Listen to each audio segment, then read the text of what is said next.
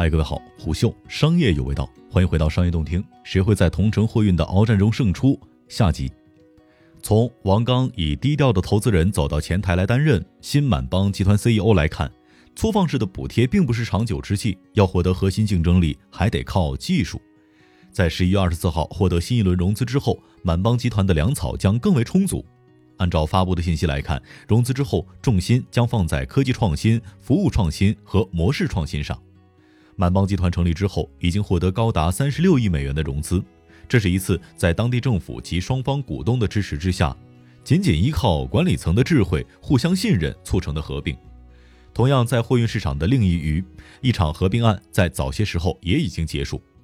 五八同城是一个神奇的网站，其内部孵化出了多个头部比较厉害的行业独角兽，部分已经成功上市。五八速运就是其中之一。二零一四年七月，五八到家在五八集团内部开始孵化。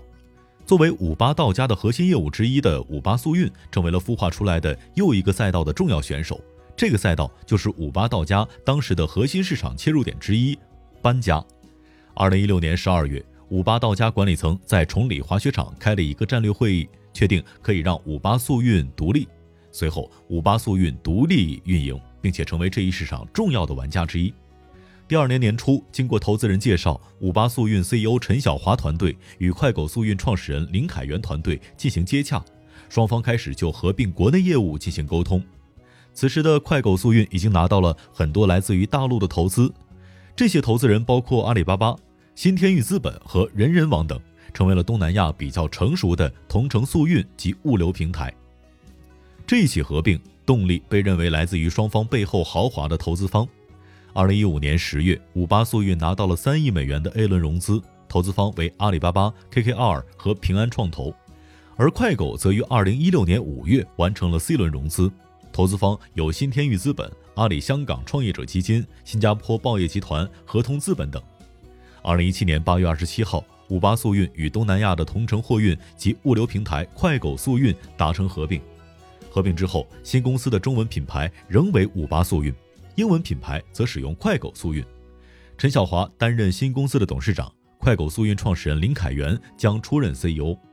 新公司业务覆盖中国大陆、香港、台湾、新加坡、韩国和印度等国家地区。值得一提的是，这是市场上第一次出现同一细分领域当中的内地市场领先企业与香港市场领先企业的合并。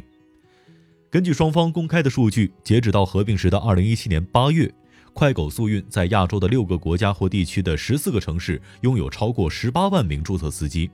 五八速运在全国覆盖超过一百多个城市，平台注册司机达到一百万多人。合并完成之后，陈晓华给新公司的重要战略做了安排，业务迅速下沉到中国的内地市场和绝大部分的地级市，进一步扩展东南亚市场，为企业级物流提供更好的解决方案。巨头入局和资本的游戏。滴滴在顺风车安全事件之后一直在整改当中。作为其流量大头的顺风车，在停摆之后，似乎直接导致了滴滴上市计划的推迟。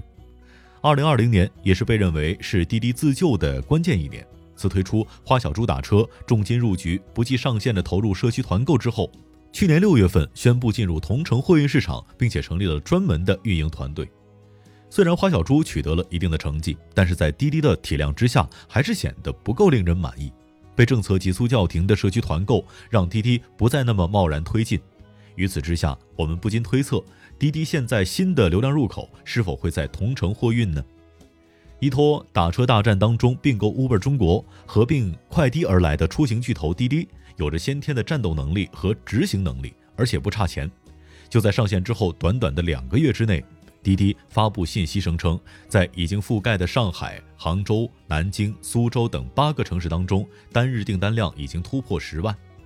从这个发展势头来分析，滴滴的品牌号召力已经从出行的乘用车市场横跨到了同城货运市场。未来的发展，在有数据和流量的支持之下，滴滴给这个市场带来的冲击力不会小。另一方面，顺丰的入局就显得比较的顺理成章了。如果说滴滴是网约车出行市场入局同城货运的代表的话，那么顺丰代表的将是快递行业的入局。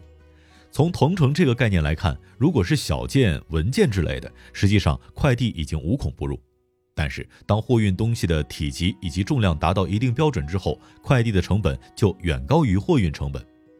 如果要补齐这个短板，快递公司一般有两种解法：一是提供特价快递，但是往往伴随时效性差和服务较快递滞后的问题；第二就是成立新的业务单元来操作及处理这些业务，比如顺丰的同城货运业务。这个业务顺丰给它起的品牌名称叫做“顺路”。根据顺丰披露的信息，截至二零二零年十一月，顺路平台的注册司机已经超过七十一万，日活跃司机近二十万。从顺路的定位来看，是否会成长为与货拉拉类似的平台，或者与他们针锋相对，直接构成竞争，仍然不确定。但不可否认的是，以顺丰在快递市场的号召力来说，这是最不可忽视的一支力量。随着进入者的增加和现有参与者的扩张，未来的同城货运市场是否会重现资本大战，还不敢妄加论断。但是在与从业者们的沟通当中，可以发现，很多司机都是多平台注册、多平台接单。这样的情况的出现和货源少、服务少的低频需求，以及司机多、平台多的实际情况并不无关系。当数据以及流量成为了一种稀缺资源之后，被人诟病的补贴会不会再次出现呢？无论是快递公司入局、网约车出行公司入局，亦或是共享单车、外卖平台的入局，对于固有市场的冲击其实没有想象中那么大。未来满帮集团以及货拉拉的竞争依旧会持续一段时间。快狗打车在改名之后，短时间内获得的流量也已经被消费殆尽，显得后劲儿稍有不足。而顺丰则是一个比较大的不确定因素，其代表的快递力量会不会爆发仍不确定。至于滴滴开展这个业务，可能是为了更好的讲故事，